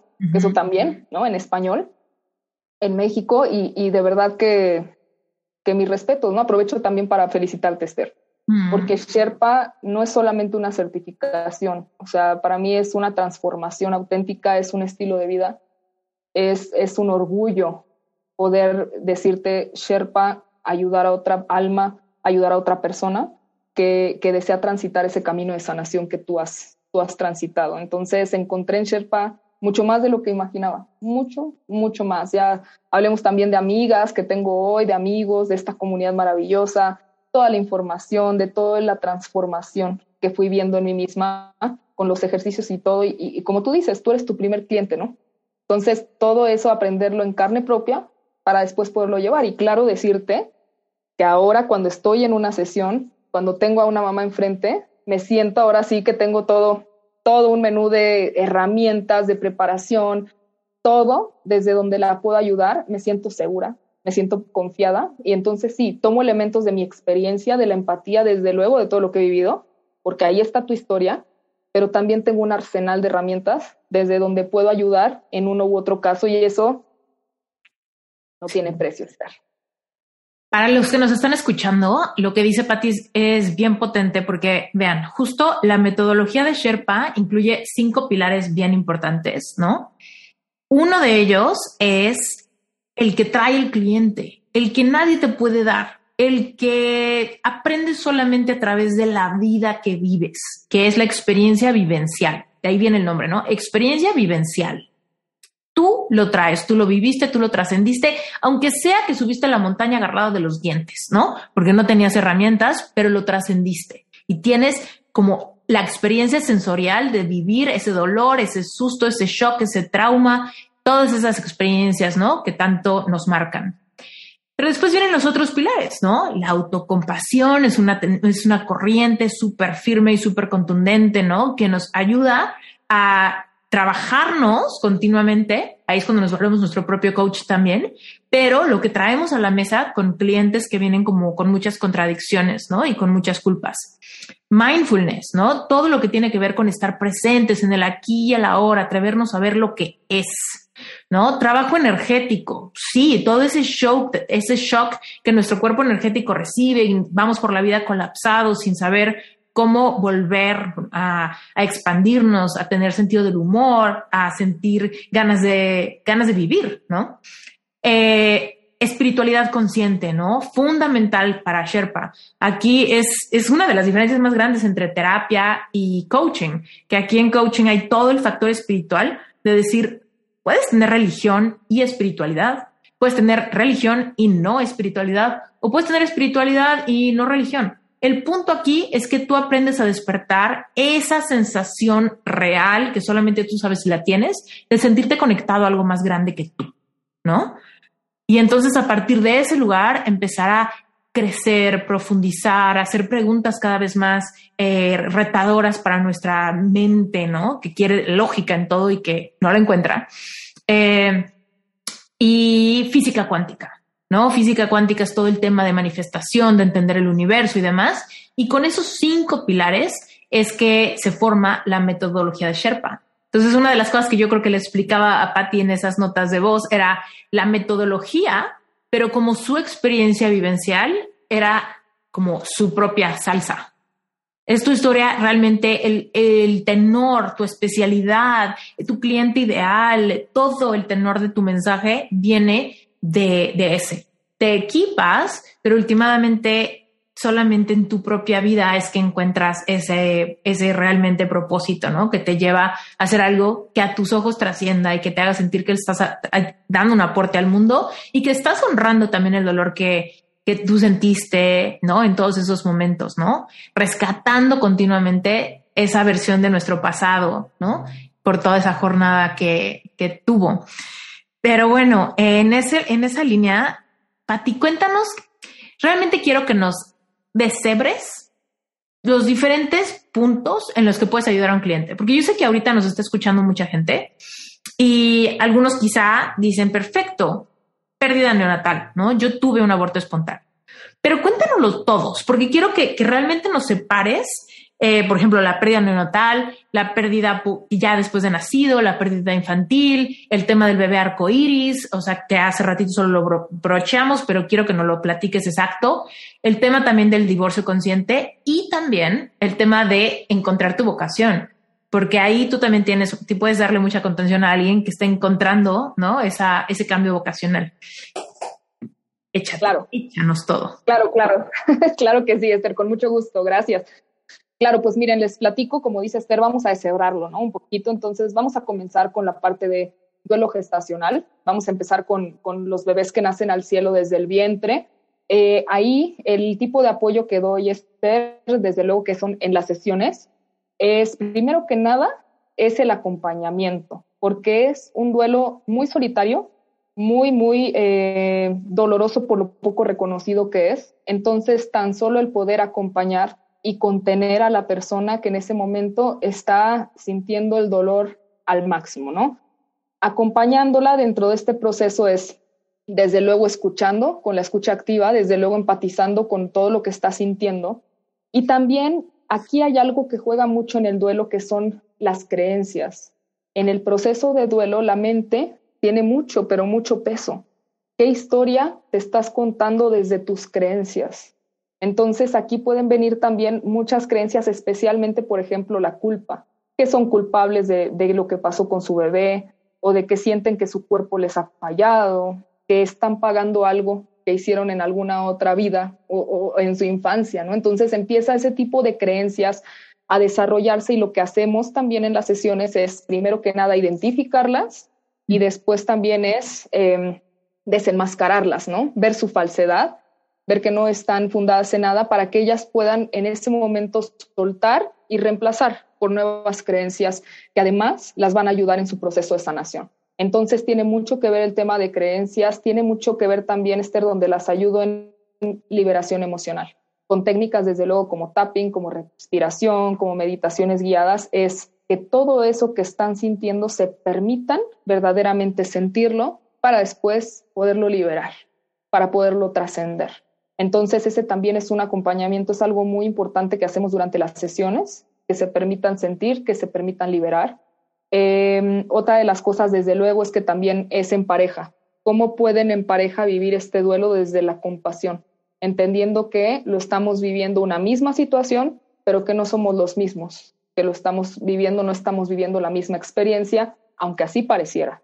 Entonces también es ese apoyo eh, en la pareja, es también ver temas de autoestima, ¿no? Que, que vienen, porque fíjate que lo que pasa es que nace el bebé al cielo y después, a partir de eso, empiezan a salir otros temas, heridas de la infancia, heridas del pasado, cosas no sanadas, y que viene este evento pues a ser como el, como decimos, no es quizás la punta del iceberg, pero, pero abajo había más, ¿no? Entonces, también ver qué otras cosas están pasando que, que ha traído esta experiencia. Hay casos que he visto, por ejemplo, de reconciliaciones, casos de que cuando nace el bebé al cielo eh, se encuentran, eh, hay procesos de perdón, de reconciliación, hay también revelaciones sobre quiénes de verdad están a tu lado, quiénes no, como en todos los procesos de pérdida. Y también es liberar eh, mucho enojo. En los hombres es liberar la creencia de que tienen que estar fuertes, de que no pueden llorar, de que está mal que lloren, ¿no? El hombre siempre queda muy rezagado en ese sentido es incluirlo también. Entonces, eso en cuanto a bebés eh, que nacen al cielo desde el vientre, ¿no? Y, y, sobre todo también el tema de rituales, porque aquí estamos hablando de que muchas mamás, como en mi caso, no conocieron físicamente a su bebé por las edades, por, por la etapa, por todo. Entonces, es que poder hacer rituales propios y que también eh, ayuden en el proceso de sanación, donde tú le das su lugar a tu bebé en tu árbol genealógico, en tu vida, en tu familia, y pueden haber muchos, eh, muchos ejercicios para hacerlo, muchos rituales muy lindos. Yo te comparto que utilizo mucho la escritura curativa, que es muy importante que las mamás se sienten a escribirle a su bebé, escribir libremente y también escribirse a sí misma, porque hay mucho que, que, que hay que trabajar con la autocompasión, de saber que has hecho lo que puedes con los recursos que has tenido y cómo lo has vivido, ¿no? Entonces, todo este eh, es como un, menú muy variado, ¿no? Dependiendo de cada caso, pero para que tengan como un, vistazo, ¿no? Una, panorámica de lo que se hace ahí. En el tema de bebés que nacieron, de que o que son incluso niños, pérdidas infantiles, Ahí es muy parecido a lo que acabamos de comentar, pero aquí también hay algo que, tú dijiste ahorita que se aprende en Sherpa y que yo puedo decir que es muy importante en el duelo y es la parte espiritual. Aquí estamos entrando a otro tema más profundo. Entonces tenemos que ver la otra persona, qué es la muerte para la otra persona, qué creencias tiene alrededor de la muerte, si verdaderamente es el fin, si hay algo más, qué es lo que cree y sobre todo como yo les digo a muchas mamis, si antes creías que creías, ahora llegó tu momento de creer, de creer en verbo presente, ¿no? De creer en lo que sea que creas, de creerlo de corazón. Entonces, hablamos mucho de temas del alma, eh, hacemos meditaciones muy lindas, guiadas, donde ellas pueden visualizar, ¿no? Eh, la sanación, pueden visualizar también, eh, incluso yo hay veces que se lo dejo abierto para que ellas, en todo caso, y si lo necesitan intuitivamente, puedan recibir alguna guía, algún mensaje, ¿no? Eh, viene mucho la parte espiritual, Esther, que yo creo que es la base. Es la base para poder verdaderamente trascender con amor esta experiencia. Igual con papás que apoyo con diagnósticos especiales. Tengo mamis que tienen eh, niñas que, por ejemplo, una mami que atiendo, que su niña básicamente tiene como el corazón al revés, ¿no? Entonces es una condición muy rara muy retadora y, es también eh, apoyarla con todas estas herramientas y sobre todo que se puedan anclar al aquí y ahora, ¿no? Aprender sobre, sobre el regalo que es la eternidad. La eternidad es esto, es el aquí y ahora, ¿no? Entonces es poder disfrutar a sus hijos desde el entendimiento de que, del desapego, del que no nos corresponden, del que no nos pertenecen. Eh, hacemos mucho trabajo emocional, de liberación emocional, hacemos mucho tapping, ¿no? También. Eh, en el tema de las parejas que están teniendo pues un duelo y que están teniendo problemas de comunicación. También, por ejemplo, he ocupado eh, el tema de conversaciones seguras, ¿no? Para que pueda haber más compasión en, cómo lo estás viviendo tú, te escucho sin juicio y viceversa, eh, que cada uno pueda verdaderamente comprender que ante la misma situación, pues son personas muy diferentes no quiere decir que a papá le duela menos porque está viendo el fútbol, ¿no? Es su forma de llevarlo, es su forma de vivirlo. Entonces, todo este tipo de cosas de promover la comunicación en la pareja, de promover el entendimiento y sobre todo el no juicio, Esther, ¿no? Qué importante esa parte de, de no juzgar, de verdad no juzgar y tú estás haciendo lo que puedes. Es como cuando yo les digo, vas, vas y te afrontas a un león, ¿no? Y en ese afrontarse al león, ya después de que lucharon con él, sale uno pues sin pelo, otro sin dientes, otro rasguñado y tal y, cada quien hizo lo que pudo porque estabas en un estado de supervivencia. Ahí se te vino el león encima y hiciste lo que pudiste, ¿no? Entonces, después de ese encuentro con el león, que en este, que en este caso sería el duelo de, un hijo, es después de haber luchado ahí, después de haber peleado con ese león, tenemos que reencontrarnos, porque ni tú ni yo somos iguales ya. Una pelea con un león te transforma, te, te convierte en otra persona, entonces es reencontrarte ahora quiénes somos después de esto que pasó y, reconocernos. Entonces eso lo trabajo mucho con las parejas también. Y el tema de vocación y propósito, Esther, que, comentabas. Mira, me ha tocado como escuchar a muchas personas muy presionadas y yo creo que tú más, eh, eh, muy ansiosas ante cuál es el propósito, es que para qué estoy aquí, quisiera saber y no sé.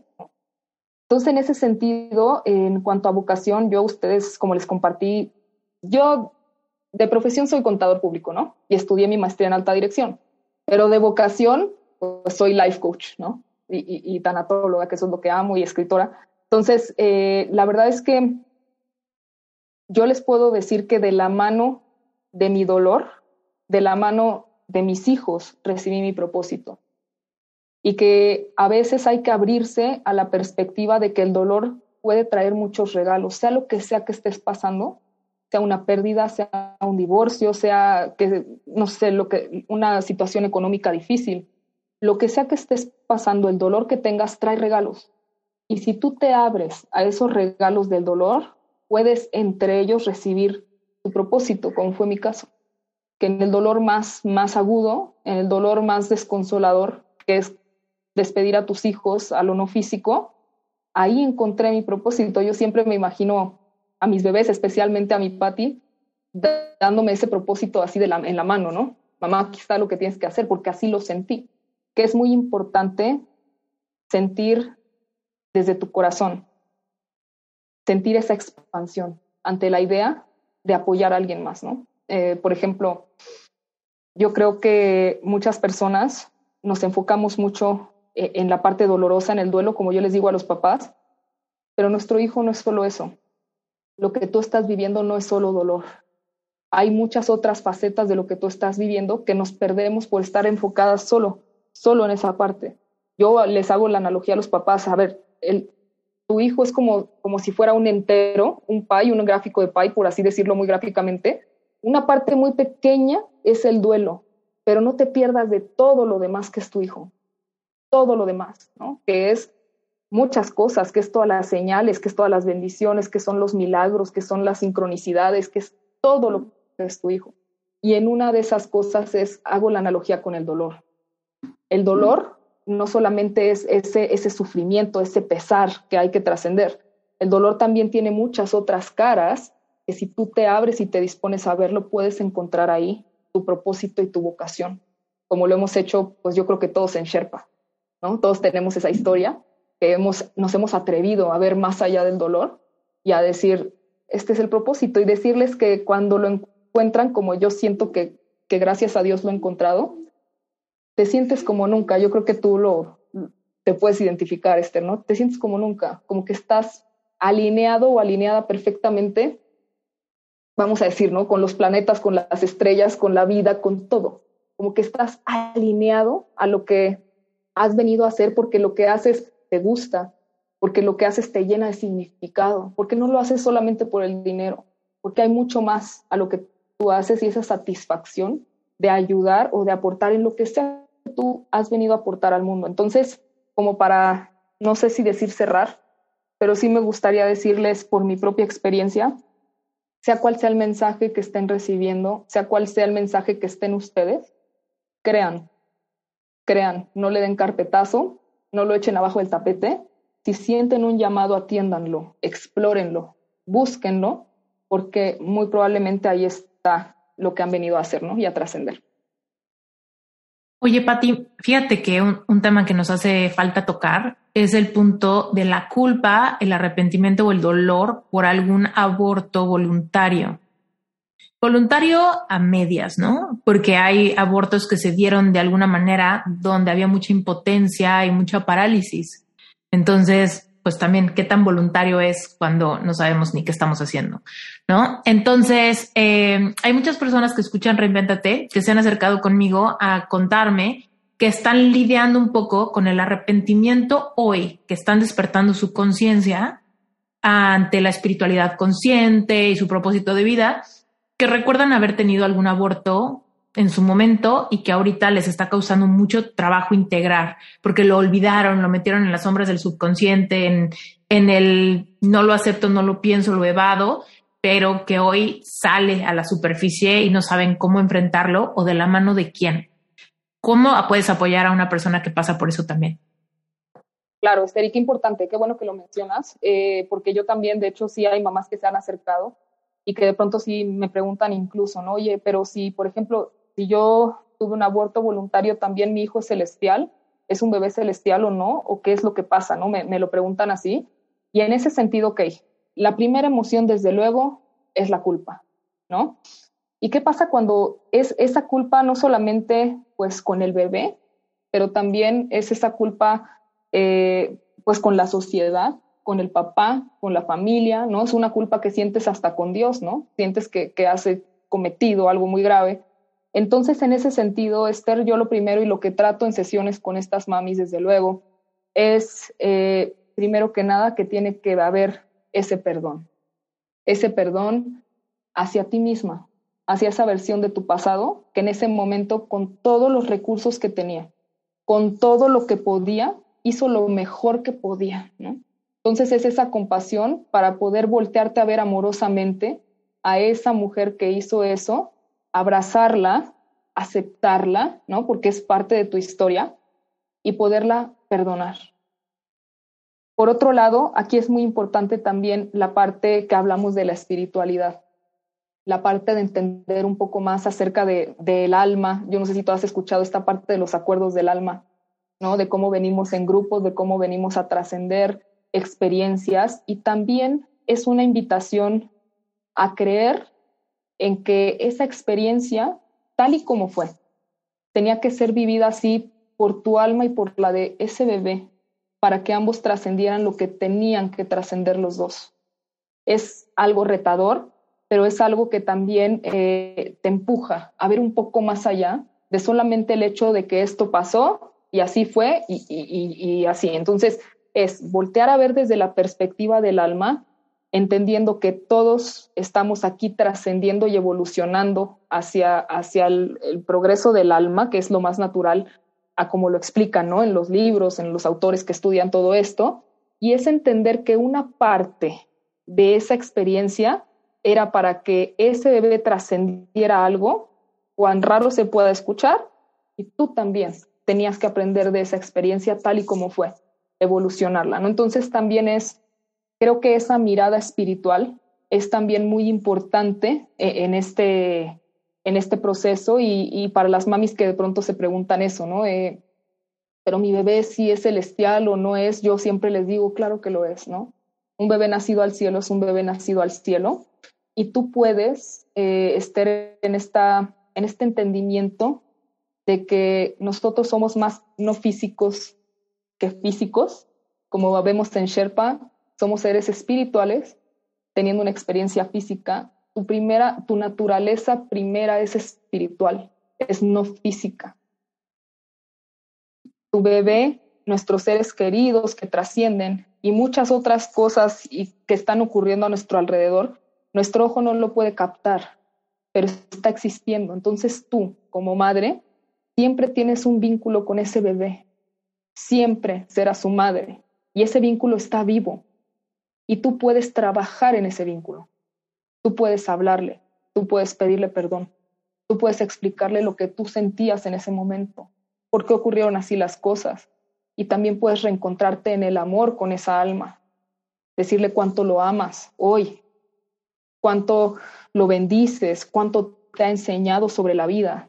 Y también puedes incluso pedirle que te ayude a liberar tu culpa, que te ayude a liberar las cadenas de lo que has venido arrastrando desde esa experiencia. Entonces, creo que también tiene mucho que ver eh, esa parte de la espiritualidad. Desde luego que, que también entra mucho el tema de la compasión, de la autocompasión, para verse a uno mismo con los ojos del amor con los ojos del amor, eh, como ya lo mencionaba.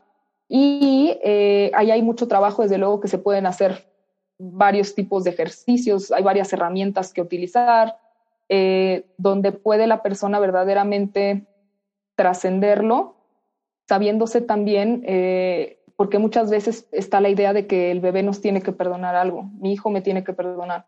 Y cuando tú de corazón pides perdón, empiezas a sentir ese cambio en ti y empiezas entonces a poderlo trascender, sabiendo que entre almas no hay nada que perdonarse, ¿no?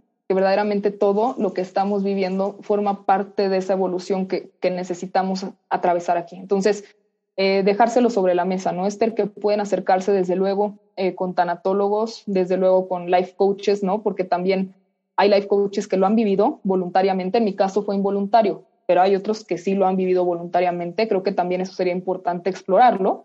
Y desde mi experiencia con mamis que lo han vivido, te puedo decir que estos son como las herramientas más importantes, pero que sí busquen ayuda, ¿no? Porque, porque vivir en un constante estado de culpa es un estado de, sobrevivencia, ¿no? De supervivencia que, que, la verdad es que a la larga, pues, pues es muy nocivo, ¿no? Claro. Y a mí me gustaría hacerlo extensivo también a, por ejemplo, papás que han pagado, financiado abortos en adolescentes que pudieran tener también como toda esta carga, ¿no? Y toda esta, esta como culpa, pero al mismo tiempo sensación de responsabilidad y este tipo de cosas que quizá fueron decisiones que se tomaron que después generan arrepentimientos. Eh, también, por ejemplo, a hombres, ¿no? Que quizá apoyaron a su pareja porque en su momento decidieron que lo mejor era abortar y que quizá ahora están como en este cuestionamiento. Como dijo Patti, el hombre queda como muy rezagado y como apartado de la experiencia y pues no necesariamente tiene que ser así. También lo puedes como traer a la mesa y también puedes tener contención para sanarlo y trascender como la culpa que eso pudiera traer. Y también aquí me gustaría decir que si tú has pasado por esto y no sientes culpa, tampoco es para hacerte sentir culpable, ¿no? Porque tal vez lo estás viviendo con mucha, con mucha paz y tus decisiones fueron voluntarias.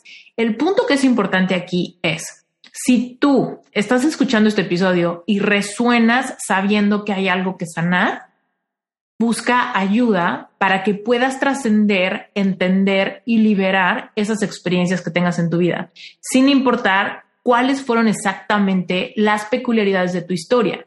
Si tú tienes contención, vas a poder ir sanando tu caso particular cómo se dieron las cosas, en qué circunstancias, qué tan voluntario, qué tan sorpresivo, qué tan diferente, ¿no? Tú puedes traer tu caso a la mesa. Lo importante es que tengas la contención de una persona que te puede contener con las herramientas correctas y además te puede dar la empatía que tu corazón necesita. Una cosa que quiero súper recalcar para quien nos esté escuchando es que no, no vayan a sentir, y yo siento que esto es como un poco intuitivo, ya lo estoy intuyendo que va a pasar, que algunas personas pudieran sentirse separados, ¿no? O como sin el derecho de sentir dolor en su historia por sentir esa como reverencia ante, ante la historia de Patty, ¿no? De decir, no puedo decirle a Patty de dónde viene mi dolor porque automáticamente me da vergüenza por lo que ella vivió. Entonces, no cometas el error de separarte por considerar que una historia está más grave que la otra, ¿no? O que una historia sí merece y la otra no merece. Lo importante es que por ley universal de la unidad, que la hemos hablado bastante en este eh, podcast, pero también la tratamos, si estuviste en el evento que tuvimos con Sherpas hace poquito, hablamos mucho de la ley de la unidad, que todos, últimamente, todos somos lo mismo, todos venimos de, de la misma expansión de esta energía, ¿no? Creada donde todos estamos viviendo diferentes realidades, pero últimamente todos estamos entrelazados. Entonces no cometas el error de decir, esta historia sí merece, la mía no. No tengo cara para contarle a ella mi historia porque ya sé la suya y entonces automáticamente me lleno de vergüenza, ¿no? Entonces, eh, eso es una invitación que yo te doy. Si ahorita ya estabas pensando ese tipo de cosas, como yo no podría contarle a Pati mi historia por lo importante que veo la suya, quítate esas marañas de la cabeza en este instante. Totalmente, Esther. Totalmente, con toda la confianza, pues al contrario, ¿no? Creo que si se cuenta la historia de vida es para que verdaderamente sepan que, que uno desde esta empatía puede recibirlos con todo el corazón y, y que sepan que claro que, que, estoy aquí para apoyarlos, sea cual sea la historia, siempre, siempre cuentan con, conmigo, ¿no? A ti cuéntanos, ¿dónde pueden conocer más de ti, aprender más de ti, comprar tu libro? Danos toda esa información. Claro que sí, Esther, muchas gracias. Pues igual los invito, eh, tengo mi sitio web, que es www.madresfenix.com. Ahí pueden encontrar mi libro, ahí pueden encontrar toda la información de acompañamiento, cursos y talleres que doy para mamás, para papás, tanto en duelo como para preparación para su embarazo. Eh, me pueden seguir en redes sociales, me encuentran como arroba madresfenix y también en Instagram me pueden encontrar como arroba patimora-lifecoach que es también eh, la cuenta donde trabajo estos otros temas de los que platicábamos, de separaciones armoniosas, de vocación, de cambio de perspectiva, de, estos temas. Entonces, eh, me pueden encontrar en estos medios y de verdad que estaré feliz, feliz de, de, de recibirlos, porque, porque para eso estamos, ¿no? Padrísimo, Pati. Bueno, yo sé que si estás cocinando, manejando, corriendo o algo así, eh, quizá te es difícil apuntarlo todo. Entonces recuerden que en las notas del episodio va a estar toda la información para que puedas seguir a Pati, su página web, sus dos cuentas de Instagram, también su página del directorio en Sherpa, donde puedes encontrar también un regalito de ella, un freebie, acceso directo a su calendario si quieres agendar una sesión con ella. Ella ya es coach certificada. Eh, ha sido para mí un privilegio como traerla aquí y realmente presentarte a personas como tan entregadas, transparentes, que genuinamente hacen un trabajo espectacular y toman su vocación con todo el respeto y seriedad que, pues, que, que, es necesaria, ¿no? Es una de mis grandes metas, elevar la vara de lo que life coaching es y, y no es ¿no? Los life coaches no se certifican en dos días, tampoco en un cursito de, de 19 dólares. Los life coaches tienen un trabajo profundo de sanación y también un trabajo y preparación con muchísimas herramientas que realmente tienen un marco teórico súper formal y que pues realmente han hecho la chamba por consolidar un mensaje que puede acortar el proceso de sanación para otras personas. Entonces, no te niegues la posibilidad de sanar tus heridas con la contención. Muchas personas dicen, pero es que ¿cómo? ¿Cómo lo hago? Bueno, pues el cómo es el que una persona que ya lo vivió te puede dar más fácil. Eso no significa que tú no vas a hacer la chamba de sentir, solo significa que vas a tener contención en el proceso, lo cual puede hacer toda la diferencia y te puede cambiar la vida. Entonces, ligas, notas, todo va a estar dentro de eh, las notas del episodio. Por favor, no dejes de escribirle a Patti si tienes alguna pregunta, no tengas pena, no tengas vergüenza, acércate, date ese regalo, date ese acto de amor propio, de despegarte de cualquier prejuicio que te esté limitando a buscar ayuda ante un problema o a una experiencia que quizá no se la has dicho a nadie. Entonces, date chance de tener esto. Acuérdate que las sesiones de coaching son confidenciales también. Entonces, ahí puedes tener como un espacio completamente seguro para ser tú y para traer algo de entre las sombras de tu vida. Y finalmente decirles que si alguien de ustedes está interesado en conocer más de Sherpa, también pueden encontrar en las notas del episodio la liga de la página de la certificación y también encontrar ahí pues más información al respecto de qué otras especialidades hay, qué otro tipo de, de, coaches hay, qué tipo de historias hay, porque estoy segura que te pueden inspirar muchísimo y por ley de la unidad, si es posible para unos, pues es posible para otros. Entonces, bueno, Patti, un placer tenerte, un orgullo tenerte en mi tribu, un privilegio hermoso para mí haberte recibido en Sherpa. De verdad que apenas quepo de, de pues de que me caiga el 20, ¿no? De que no solamente alguien súper brillante y trabajada como tú, sino que al mismo tiempo de comparar diferentes ofertas decidiste entrar a Sherpa. No, Esther, de verdad de corazón, gracias a ti, no solamente por este increíble episodio que me lo llevo en el corazón, sino por todo lo que ha representado Sherpa en mi vida. Gracias a ti por también seguir tu corazón seguir tu vocación, que el día de hoy nos permite y nos faculta a muchos de nosotros que tenemos el sueño y la intención genuina de ayudar a, muchas personas, que tú lo haces posible y de manera increíble, maravillosa, súper profesional y, y, muy humana y de verdad que toda mi admiración, Esther, para ti, te lo digo públicamente y además todo, todo mi cariño. Créeme que es un orgullo para mí y es un privilegio poderme hoy decir Sherpa y formar parte de esta comunidad. Así que infinitas gracias de todo corazón. Mm. Gracias, Pati.